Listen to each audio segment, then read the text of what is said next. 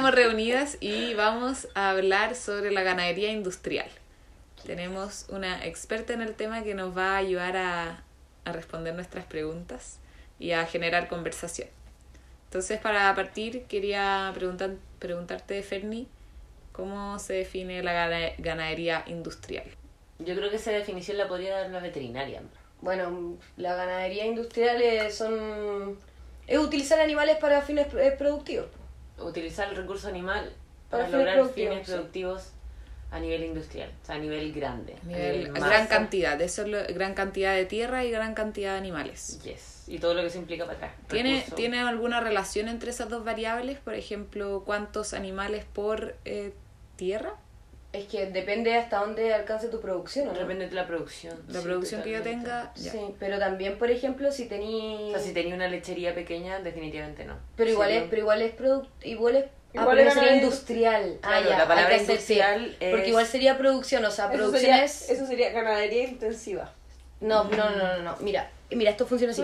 Lo los animales, no, no, mira, tú, tú puedes tener desde tres animales, onda, los animales que tú tengas, ¿cachai? Y si los tenéis con fines como para extraer cosas, eso ya es producción, sí o sí, per se. Tú tenéis una producción intensiva o extensiva.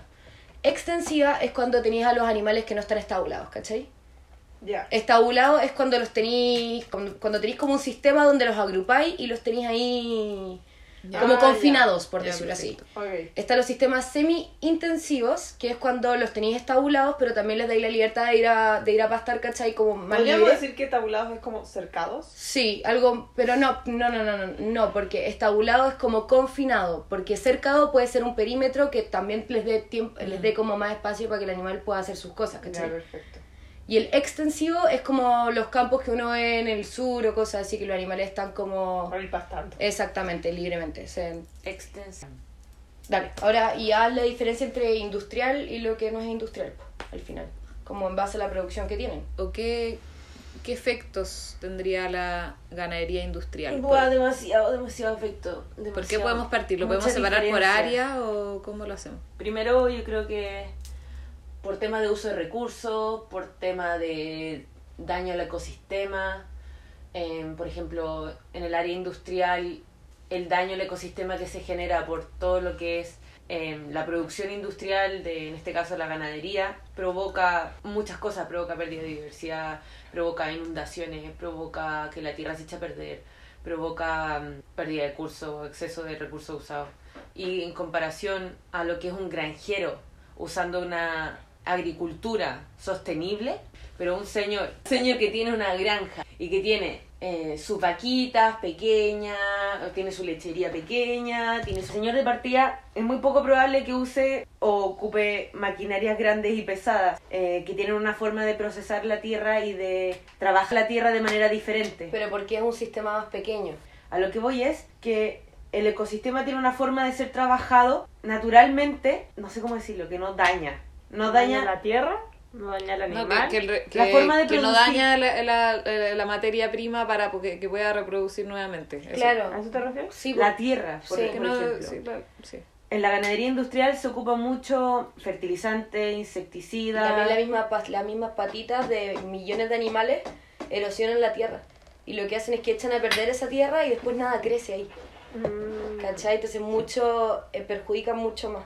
¿Cachai? Porque esa tierra queda muerta. Al usar todas esas cosas en gran escala, la tierra se ve afectada y pierde su capacidad de regeneración y de re como fertilizarse propiamente tal.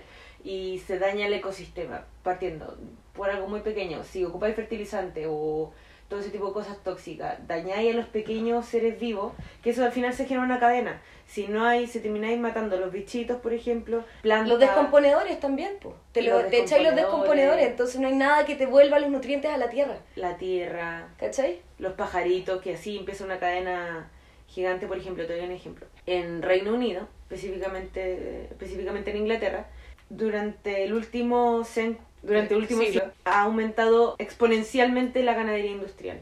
O sea, tú pasas ahí en un tren por mm, norte y sur de Inglaterra y todo lo que tú ves alrededor es pasto, no ves áreas verdes, ves como montes llenos de cercos y animales en cantidad industrial. O sea, ¿Cómo se ve eso chanchos. físicamente? ¿Como el pasto, gran- grandes explanadas de pasto con animales sueltos o animales así? ¿Es extensivo o intensiva la producción? ¿Cómo- cómo es eso? he visto, he visto de todo, he visto de todo. Hay de todo, obviamente. Pero lo que más se ve, Pasto. pastito corto, rejas grandes también porque son terrenos grandes y los animales sueltos ahí. Extensivo. Pero entonces. ves muchos animales, muchos terrenos. O sea, toda la, la mayoría de las personas, eh, la mayoría de los terrenos se ocupan para producción eh, industrial. Ahora, igual tenemos que decir que Inglaterra es uno de los pioneros, en- o sea, uno de los como de los máximos exponentes en temas de bienestar animal y en temas de como un buen uso de la ganadería, ¿cachai? O sea, claro, porque también son súper desarrollados, ¿no? Pero aún así se ven efectos No, medioambientales, obvio que sí. medioambientales y colaterales y de pérdida de, de biodiversidad. Claro, porque piensa que, por ejemplo, un lugar donde tú antes tenías eh, fauna silvestre, ¿cachai? Por ejemplo, un cerro con toda su biodiversidad, con todo, por ejemplo, nosotros con un, no sé, pues con bosque esclerófilo, ¿cachai? Con vegetación nativa del país. Tú ahí y te echáis todo eso, o sea, sacáis todo eso para hacer plantaciones de, por ejemplo, de, de cualquier área a la que tú queréis producir. O sea, no solo que sacáis todo lo que hay, toda la, ri- la riqueza, La riqueza que hay, y la abundancia diversificada de todo, lo que provoca que haya biodiversidad de Sí, diferentes pues como cosas que de te cada la flora nativa, por Y un ecosistema entero, porque uno depende del otro. Sacáis todo eso, plantáis toda una, toda una crop de, de, de, de corn, por ejemplo, de maíz o de diferentes cosas, o lo ponéis solo para ganadería. Eso ya todo te quita, te quita todas las plantas que puedes tener, o sea, todo lo que tú ves alrededor es pasto. Y es Lo único falso también. es pasto. Y el pasto también requiere un, un, eh, gasto hídrico, o sea, tiene un gasto hídrico mayor Sí, que sí, la otra vegetación. Completamente. Porque si además el animal tiene que sacar de ahí sus recursos, el pasto lo tenéis que mantener igual, supongo que largo o algo así, ¿no? Y que si tú destinas ahí un pasto a una... Es que esos pastos no son para la alimentación. ¿No? No. pero igual ahí los animales viven. Pero igual No. los animales pastorean ahí, po, Ahí a para los animales les dan, les dan grano. Ah, ya. Sí, les dan proteína ¿Y y, dónde se cosecha? Pero- la. Un tercio de la tierra es desierto gracias a todo el espacio que ocupa, todo lo que es la producción ganadera, ya sea el espacio que ocupan los animales para vivir, ya sea para cultivar el alimento que usan estos animales para vivir, porque estos alimentos... Esa es otra diferencia. ¿Cuál? El granjero, el granjero agricultor pequeño alimenta a sus animales, no les da proteína en grano mayormente, les da pasto. Y la ganadería industrial les da proteína. Ya, les da grano. grano. Grano. Exacto. Entonces ya la competencia es todo el terreno que ocupan para producir, entre muchas otras cosas, el maíz y la, la proteína también, la proteína carnel, que es una proteína que viene del aceite de palma, compite con el Amazonas. O sea que, o sea que ese, ese recurso alimenticio, los granos, los cereales con lo que se alimenta la- la- el ganado, viene de otros lugares. Compite, claro. Procesa ese, ani- ese alimento de un alimento procesado. Sí. Sí, lo que, lo que pasa es que ese, a la- al animal, cuando tú tienes un sistema de producción, lo que te interesa es que el animal produzca más. po. Y la manera que el animal más tiene de sacar energía y más puede producir es dándole eh, alimentos altamente energéticos. po. Como el caso de, de los concentrados. Bueno, Entonces lo que ese iba- es también un a lo que problema. iba con la pérdida de biodiversidad en Inglaterra, el ejemplo que iba a dar, es que yo me leí el libro de este hombre que se llama Paul, él es el creador de Compassion in World Farming, Paul. Se llama Paul. Él es el creador de esta ONG eh, en Inglaterra y está en parte también en España que se llama Compassion in World Farming. Compasión en la ganadería, digamos, del mundo. Esto, entre otras cosas, se preocupan de que los animales vivan de mejor manera y de que sean como eh, que el bienestar animal sea incluido en todas las empresas. Por ejemplo, estos gallos hicieron que McDonald's ya tuviera más espacio por vaca, Ah, por vaca. buena. Y es tan importante esto que hasta, por ejemplo, en una de las estaciones más grandes, en Waterloo, en una estación de metro de, de Londres, pusieron un- una pantalla gigante, simplemente con un, an- con un announcement de McDonald's, donde salen un punto de vista que está la cámara en el suelo y solo se ven las vacas pastando. Qué buena. Dice Eat McDonald's. Eh, nuestras vacas son free. pastoreo. Con las gallinas también. Por ejemplo, McDonald's UK. No estoy diciendo que McDonald's eh, en todo el mundo sea así, yo creo que no. Es No. porque aquí el mercado les pedía eso. Yo sé que no. Pero lo que iba con la, con la pérdida de biodiversidad, por ejemplo, en el ejemplo, este hombre escribió, ha escrito varios libros. Uno de ellos se llama Dead Zone, la zona Mm, muerta. es muy fuerte, es muy fuerte. Y el otro se llama La carne que comemos, Farmagedón. La carne que comemos específicamente de ganadería industrial y de cómo este afecta a todo, lo que les acabo de decir, la pérdida de biodiversidad, desecho, desecho de recursos, pérdida de recursos, bla, bla, bla. Y en eh, Dead Zone salen 10 puntos diferentes en cómo la ganadería, en cómo la ganadería industrial ha afectado a especies en específico. Mm. Hablan específicamente un capítulo de las lechuzas. Inglaterra era rico en rico en pájaros de todo tipo de tamaño. Había muchas lechuzas, búhos, millones de animales. No me sé las especies de, la- de las aves, la verdad, pero la cosa es que desde que empezó la ganadería industrial, ah, porque este tipo es especialista en aves, fanático de las aves, como tú. Ornitólogo. Ah. Sí, Yo no, su pasatiempo era salir a observar aves. Entonces él explica cómo él ha notado la diferencia y cómo la, eh, cómo la ha investigado científicamente. Cómo desde que empezó el tema de la ganadería industrial y cómo todos los terrenos se han convertido en, produ- en terrenos para criar animales, cómo las especies y la diversidad de pájaros ha disminuido en un 70% Oh, caleta. grave. Dice que tú caminas por, por zonas, eh, por campos de Inglaterra y veías lechuzas, se escuchaban por todos lados. Y la verdad es que ahora ya no escucha eso. Atacáis a la La biodiversidad por ganadería partes. industrial ataca la biodiversidad indirectamente. O sea, y directamente al ocupar fertilizante y todas esas cosas matáis los bichitos. Si matáis los bichitos, matáis el suelo y matáis a los pajaritos que se alimentan de esos bichitos. Si matáis los pajaritos que se alimentan de esos bichitos, los pajaritos más grandes que se alimentan de esos pajaritos pequeños no pueden comer. Y así, matáis a los- así sucesivamente. Hasta que se te reduce en gran porcentaje la biodiversidad que tienes ahí. O sea, no se ven ni flores. Tú andas ahí en tren y no se ven ni flores. Es de locos. Bueno, eh, algo que pasa, por ejemplo, aquí con los loros, con el, por ejemplo, con el tricahue, que ha pasado mucho, es que le- su, su, la deforestación que ha habido por, eh, bueno, ya yo no sé si específicamente es por la ganadería o por, pero es por, por producción industriales, ¿cachai? Se han echado todo el ecosistema de los tricahues y, por ejemplo, han deforestado mucho y han puesto cultivos de, de, de cultivos de producción, pues ya sea de maíz. Y lo que han hecho los tricahues es ya no están en, en la zona donde habitaban naturalmente, ¿cachai? Sino que han migrado a otras partes y se van a comer los cultivos porque ya no tienen comida. Oh. Ya no tienen hábitat y lo que hacen es se van a comer los cultivos que están de estos granjeros que ponen que se ponen a plantar eh, no sé, pues, estoy inventando maíz o cualquier cosa y porque los tricahuis no tienen nada más que comer, viajan y se comen estos cultivos y eh, obviamente que los granjeros para defender su terreno y es brigio porque eso también es una es como una de las principales amenazas para los para los tricahues, aparte de la no, sí, pero aparte de eso el comercio ilegal también, Ah. que los ponen como mascota. Mira, entre 1980 y 2000 y el año 2000, un área 25 veces más grande que el tamaño entero de UK fue creado para tierra de ganadero. Más del 10% de esto fue a costa de bosques tropicales que ya existían. Si, tu comi- si tuviéramos una vaca aquí, 62 gramos. ¿en cuántos días lo podríamos comer?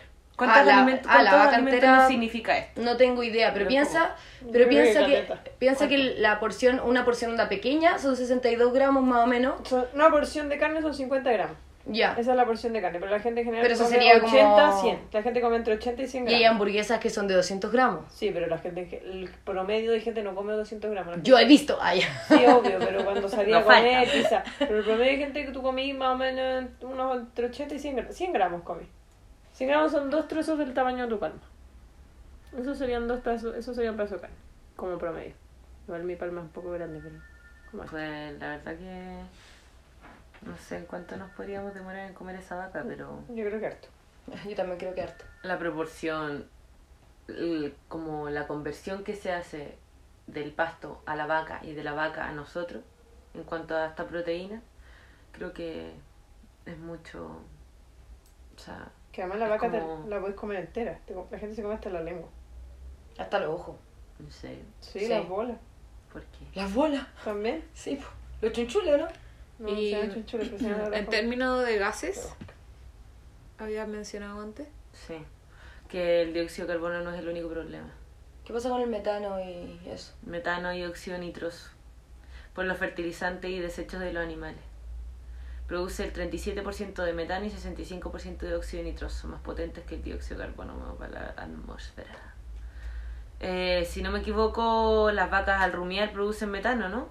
Sí, lo que pasa es que la, la, el, el, como la flora bacteriana que tienen las vacas, eh, el producto de la digestión que hacen, eh, de la fermentación y el, la fermentación que ocurre en, en el rumen, liberan metano. Es como el desecho metabólico que tiene el- la, la digestión de estas bacterias, ¿cachai? Desechan metano.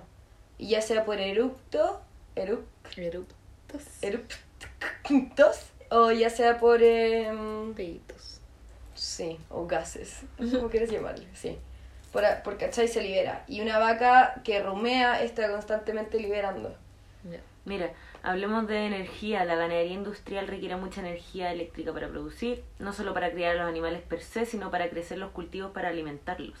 Estudio por Royal Society sugiere 75% de energía total es para alimentar a los alimentos de los animales. El resto es para calentar, eh, luz, ventilación, etcétera. Grave. Y es brigio, porque aún así el alimento que tú le das a las vacas es cada vez menos nutricional.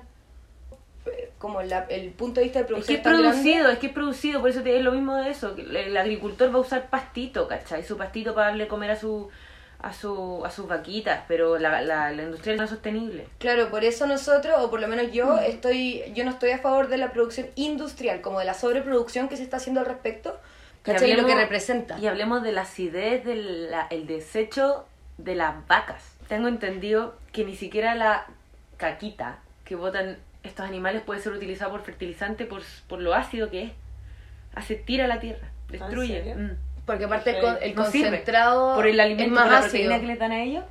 Sí. Oh. Hasta si- de hecho, tú tenés problemas de acidosis ruminal por la cantidad de concentrado que tú le puedes llegar a dar a una vaca. Ay, qué pena. ¿Cachai? Y la vaca tiene muy, un mogollón, un mogollón de problemas metabólicos por la, la cantidad de, de alimento que le dan. Porque no se las balancean, porque para producir más le dan más concentrado y el concentrado genera acidez.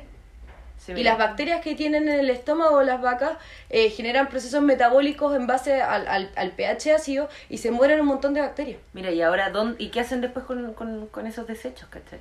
¿Y qué hacen?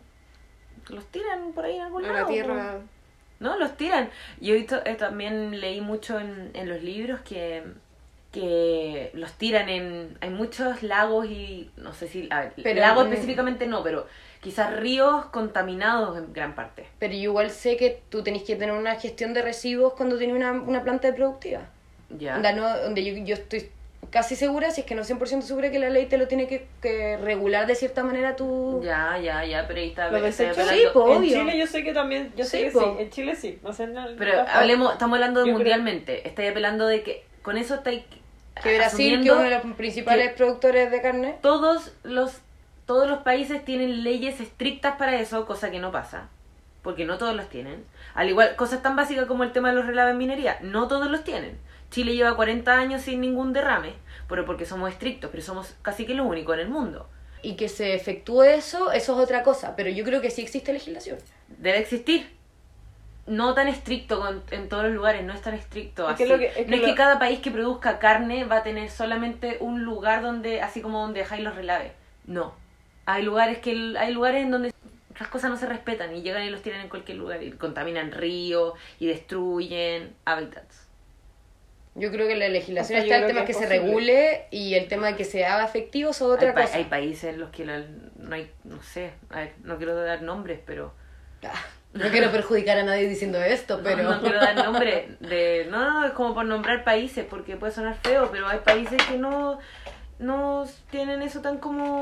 No, son, no es parte de sus prioridades, pues tienen problemas más graves de los que preocuparse. Porque también eso requiere que tenéis que estar cumpliendo la ley. Y si no cumplís la ley, te tienen que sancionar. Y tienen que haber personas que estén ahí, ojito, Fiscalizando. fiscalizando. ¿Puede, tengo una pregunta, ¿puede ser la agricultura industrial sostenible? Habría que cambiar. Habría que cambiar muchas cosas. ¿Pero se puede? No sé. No, a nivel, a nivel de cómo se está gestionando hoy en día, yo creo que es imposible. No sé. Yo sé Yo creo que podría ser como, por ejemplo, una granja que es eh, industrial, ¿la podéis transformar en sostenible? Sí. Pero a nivel al que se está produciendo y a nivel cómo se está gestionando, como a nivel mundial, yo Lo creo que, pasa no. es que todo el mundo ahora quiere comer carne y la demanda Eso, aumenta. eso es lo que también era, eh, es que debe ser respuesta a eso. Sí, totalmente, pues, sí, sí, sí, pues sí, que claro, es que eso es lo que ocurre, tenía una demanda y tenéis que suplirla, es así de simple. Yo creo igual que la demanda va bajando. No, va aumentando, de hecho. Yo creo que va bajando. Depende en qué país. No, y ni, y ni siquiera, y ni siquiera, es que la carne barata, Y el tema, aparte, es que la población mundial está cada vez más en aumento. aparte. ¿Cachai? No, pero yo tengo, tengo entendido que la cifra va aumentando. No la población, sino que el- la demanda de carne. Y tampoco va a llegar un momento en que no vamos a dar abasto. Porque así también el crecimiento A toda la demanda. Onda, la- las al- según yo, las dietas del futuro, onda, tien- tienen una línea un poco más vegetariana, sí o sí. Sí o sí. Hombre, obvio. Pero sí, igual ahora el vegetariano, la gente vegetariana va en aumento. Por eso el que- vegetariano está de moda, güey. Sí, va en aumento, va en aumento considerable. No Pero, pero es, verdad lo que, lo que decía la Ferni, que si bien hay mucha eh, tendencia al, vegeta- vegetariani- al veganismo Veget- sí. o a ser vegetariano, entonces la gente que tiene esa conciencia de, por ejemplo, Lo de, incluso no ser vegetariano, pero si tú comes carne vas a decir, bueno, voy a comprar en una, en una de una granja o de, de donde la carne me diga que, que viene de, de X parte y se produjo de tal manera, pero la gente que compra o, o lo- los locales como McDonald's o los otros locales de que buscan harta producción tienen que Sí, o sea, para producir, suplirse para producir barato, para vender barato, que es lo que la gente quiere y es lo que se está produciendo ahora, tenéis que producir con cosas más baratas. Y todo lo barato, en ese sentido, cuesta caro. Claro, ¿a costa de qué? Y para que la ganadería industrial sea sostenible habría que cambiar todo, habría que cambiar la forma en que alimentáis a los animales, habría que cambiar la forma en que harás el, haráis el, como la que haráis el, no sé cómo Sí, que el el- la tierra. ¿cachai? Los tractores habría que cambiar, habría que, habría que volver al uso de caballos. Sí, El porque los, caballos lo que hacen es como mover más la tierra, en cambio un tractor lo que te hace es... Eh, Aplastarla. eso, ¿cachai? Una cosa es lo que produce el caballo con sus patas que se va moviendo igual de cierta y hace, manera. produce esto. la revuelve Sí, y el, Pero el igual, igual erosiona, por ejemplo, las vacas erosionan mucho la tierra, pero erosiona mucho menos, me imagino yo, que un tractor de los que ocupan en... Y en cierta manera, una erosión natural es prácticamente en ese sentido pequeñamente necesaria. Sí. Porque ahora la erosión que vemos en las montañas no es realmente como muy natural, es producto de todo lo que estamos, de todo lo que está ocurriendo, ¿cachai? Del cambio climático y de la, del problema que hay con la plantación y que las cosas no están creciendo porque no hay agua. Todas esas cosas técnicamente no es natural porque es algo que está pasando gracias a nuestra forma de cómo vivir, ¿o no? Sí. ¿O me equivoco? No, Es algo iba a decir. Ah, el otro día iba... Uy, no sé qué es esto. Sí, déjalo aquí mejor. El otro día, el otro día iba pasando por. Green Park en Londres. Vuelvo a poner ejemplo en Londres porque es un, es un lugar así como que va mucho más adelante, pero iba por Green Park, caminando. ¿Pero en qué sentido va más, va más adelante? Me acabáis de decir que acabáis de decir que hay un montón de aves y ecosistema que se fue. Porque se ¿A qué está preocupando, más adelante? porque hay entidades y organizaciones y el gobierno ya se está preocupando de que haya un bien- bienestar animal mínimo. El ejemplo de McDonald's que te di, ese no está aquí. Sí, pues Inglaterra es uno, es uno de los principales en temas de bienestar animal. Sí. Y tienen una cantidad de veganos impresionante, o sea, o sea, también es, es muy avanzado en eso. Entonces ya hay un grupo que está luchando fuerte en contra el sistema de producción industrial de este, de este, de este sentido que estamos hablando. Vuelvo. Sí, corto, corto. Iba caminando por Green Park y miro hacia la derecha Green Park donde está el Palacio de Buckingham, Ya. ¿ya? Donde está el Palacio de la Reina. Y ahí afuera, en plena calle, al lado de la autopista, había un señor arriba de una cosita, dos caballos gigantes, de estos, de estos, los más grandes que se puedan ocurrir, arando. Ahí, el, afuera del Palacio de Buckingham. Arando, dos caballos gigantes. Muy tranquilo por la tierra, eh, haciendo las gardening y toda la cuestión. Y, y, y, y, y yo iba con una persona que me queda mirando y me dice como, oh, cacha, pobres caballos, la cuestión. Y digo, técnicamente eso le hace bien a la tierra. ¿Cómo será que esta gente, qué necesidad tienen estos gallos de ocupar caballos, por ejemplo, y no ocupar tractores que tienen la plata para comprarlo? ¿Cachai? Eso te hace ver como que estas personas tienen un punto de vista más sostenible, ¿cachai? Una forma de gobernar diferente. Claro. O sea, vi también, estaban todos los veganos eh, amarrados a las calles en, ahí en, en Westminster, donde está el Big Ben, amarrados a las calles por el cambio climático, y ahí estaban, y encadenados. Los amo, tenemos que ir a encadenar. Ah, obviamente habían policías tratando de mantener el control de la situación, pero, ¿Vamos a no, se encadenarnos? produce- no mataron a nadie. Había gente acampando en las calles, cerraban puentes. Oye, para ir como un poco más cerrando, yo hago la invitación a que, a que prefiramos siempre como los mini agricultores en vez de la, la como la, la producción industrial. Hoy en día, un pedazo de carne no puede salir del sistema si no tiene el sistema de trazabilidad que te dice dónde proviene. Sí. Yo creo que como consumidores tenemos que ser responsables y fijarnos de dónde vienen los productos que consumimos y preferir, si es que vas a comer carne, que sea de un agricultor Eso, como... eso se saca en la carnicería, que es distinto al supermercado, según yo. Ya. Pero igual una, un pequeño productor puede llegar al supermercado, pues, ¿no? O sea, depende de qué, ya, depende de qué escala, ¿verdad? Sí. Ya, pero entonces- prefiriendo carnicería. Es como prefiere tu local pequeño. Ya. Si van a comprar carne, que sea en car- comprando en carnicería más que en supermercado. Eso es más, Sí. más probable que venga de, una, de un agricultor más pequeño. Así que los dejamos a, va, los invitamos a consumir de una manera responsable, que también consideren que cada, cada acción que hacen y, y, y como cada, cada cosa que se echan a la boca tiene su consecuencia, que seamos capaces de mirar más allá de lo que es, como que no miremos la carne como un simple objeto que está en tu plato y que salió no sé dónde, ¿cachai? Sino que tengamos una mirada un poco más amplia y decir, chuta, esto en su momento fue vida, ¿cachai? Y, y cuál es el coste de. Y que siempre prefiramos las opciones, como voy a reiterar de nuevo, como por quinta vez, todo lo que hay detrás. más sostenible. Exacto. Eso, pensar en lo que hay detrás. Exactamente. Así que cosa que consumimos. pensemos Todo viene de la que, tierra. que todo, eso, estoy, que todo viene de la tierra. Claro. Así que eso, muchas gracias por gracias. escucharnos y hasta la próxima. Nos veremos en un próximo capítulo. Sí, hasta la próxima, amiguitos. Hasta la próxima. Adiós. Yes, we will. Somos la solución que el mundo necesita. Éxito.